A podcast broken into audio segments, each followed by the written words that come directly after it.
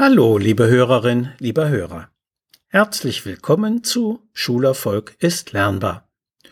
Hören Sie heute aus meinem gleichnamigen Buch den nächsten Text.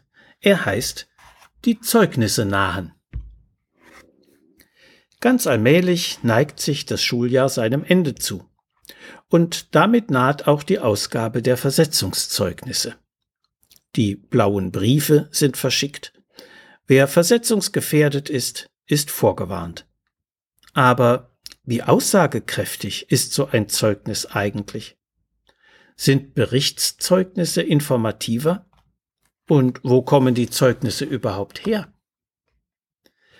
Die ersten Zeugnisse in der deutschen Schulgeschichte waren schon im 16. Jahrhundert die sogenannten Benefizienzeugnisse.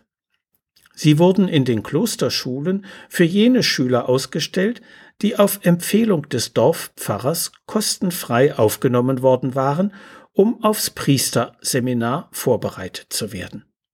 Wer dort erfolgreich war, konnte Theologie studieren und ein kirchliches Amt erreichen, die einzige Karrierechance für einfache Leute in früheren Jahrhunderten. Wer den Anforderungen nicht entsprach, musste wieder zurück ins heimische Dorf. Sinn der Zeugnisse war also die Auslese. Heute nennt man das Selektion. Die Selektion ist auch heute noch Aufgabe der Schule in Deutschland. Auslese für die weiterführenden Schulen nach Klasse 4, in Berlin und Brandenburg nach Klasse 6, oder für den Übergang ins berufliche Schulwesen oder auf einer Hochschule. Das ist jedoch in anderen europäischen Staaten durchaus anders. In Großbritannien beispielsweise entscheiden die Eltern, welche Schule ihr Kind nach der sechsjährigen Grundschule besuchen soll. Die aufnehmenden Hochschulen oder beruflichen Ausbilder bestimmen selbst über die Aufnahme der Schulabgänger. Damit gibt es dort nicht den Widerspruch, den unsere Schulen auszuhalten haben und der unauflösbar ist, Laut Grundgesetz hat nämlich jedes Kind Anspruch auf bestmögliche Förderung und die Entfaltung seiner Anlagen. Diesem pädagogischen Anspruch versuchen zuallererst die Grundschulen gerecht zu werden. Wenn sie jedoch gleichzeitig selektieren, also nach Leistung auswählen sollen, können sie nicht optimal fördern.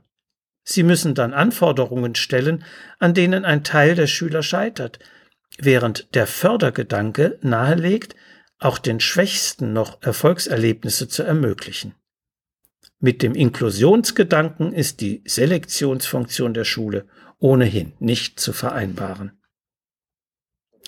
Kaum ein anderes europäisches Land selektiert so früh wie Deutschland. Darum gibt es in den meisten unserer Nachbarstaaten Zeugnisse mit Noten in der Regel erst ab Klasse 7 oder gar neun, wie zum Beispiel in Dänemark. Und in der Tat sagen Notenzeugnisse nicht viel aus. Was wissen Sie, wenn Ihr Kind im Zeugnis eine drei im Fach Deutsch erhalten hat? Nicht mehr, als dass es im Vergleich mit den Klassenkameraden irgendwo im Mittelfeld eingestuft wurde. Doch was kann es im Rechtschreiben, im leisen und lauten Lesen, in der Grammatik, der Textinterpretation oder in den verschiedenen Aufsatzformen? Und vor allem, wie hat sich sein Lernen entwickelt? Hat es für seine Verhältnisse kleine oder große Fortschritte erzielt? Was muss es noch dazu lernen und was könnte ihm dabei helfen? Auf all diese für das weitere Lernen so wichtigen Fragen gibt ein Notenzeugnis keine Auskunft. Paula hat mit all diesen Gedanken noch nichts im Sinn. Sie ist im ersten Schuljahr und erwartet im Sommer ein Berichtszeugnis. Sie weiß nicht so recht, ob ihr das gefällt, denn ihr älterer Bruder bekommt für gute Noten immer Geld zur Belohnung, worauf sie neidisch ist. Aber sie kriegt auch mit, dass er wegen schlechter Noten Ärger bekommt, und wenn es dicke Luft deswegen gibt, verzieht sie sich ängstlich, bis die Stimmung im Haus wieder besser ist. Pädagogisch betrachtet bieten Berichtszeugnisse die Chance, nicht nur den Lernstand, sondern auch die Lernentwicklung eines Kindes zu beschreiben. Damit kann man der Forderung Johann Heinrich Pestalozzis entsprechen, vergleiche nie ein Kind mit einem anderen, sondern immer nur mit sich selbst. Wer einem Kind und seinen Eltern aufzeigt, was es vorher konnte, was es mittlerweile dazugelernt hat, was es noch lernen sollte und wie es das schaffen kann, der bietet wirkliche Hilfe zum Weiterlernen an. Ziffernoten fehlt diese Hilfseigenschaft völlig. Leider entspricht die Praxis der Berichtszeugnisse nicht immer dem pädagogischen Ideal. Immer noch gibt es Lehrkräfte, die insgeheim die Leistungen der Kinder in Ziffern notieren und für das Zeugnis dann in Formulierungen umwandeln.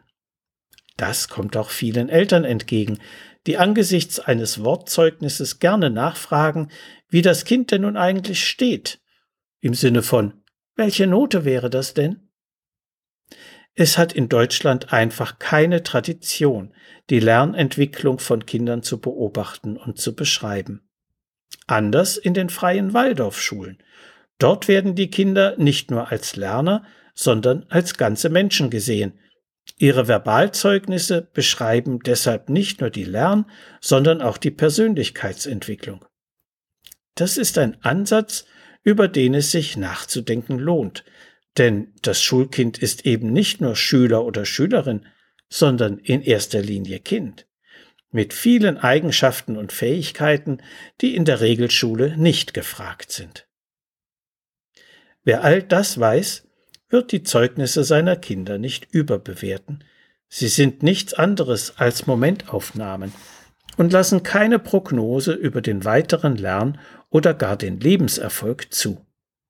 Man sollte sich mitfreuen, wenn die Noten in Ordnung sind und Trost spenden, wenn das Zeugnis schlecht ausgefallen ist.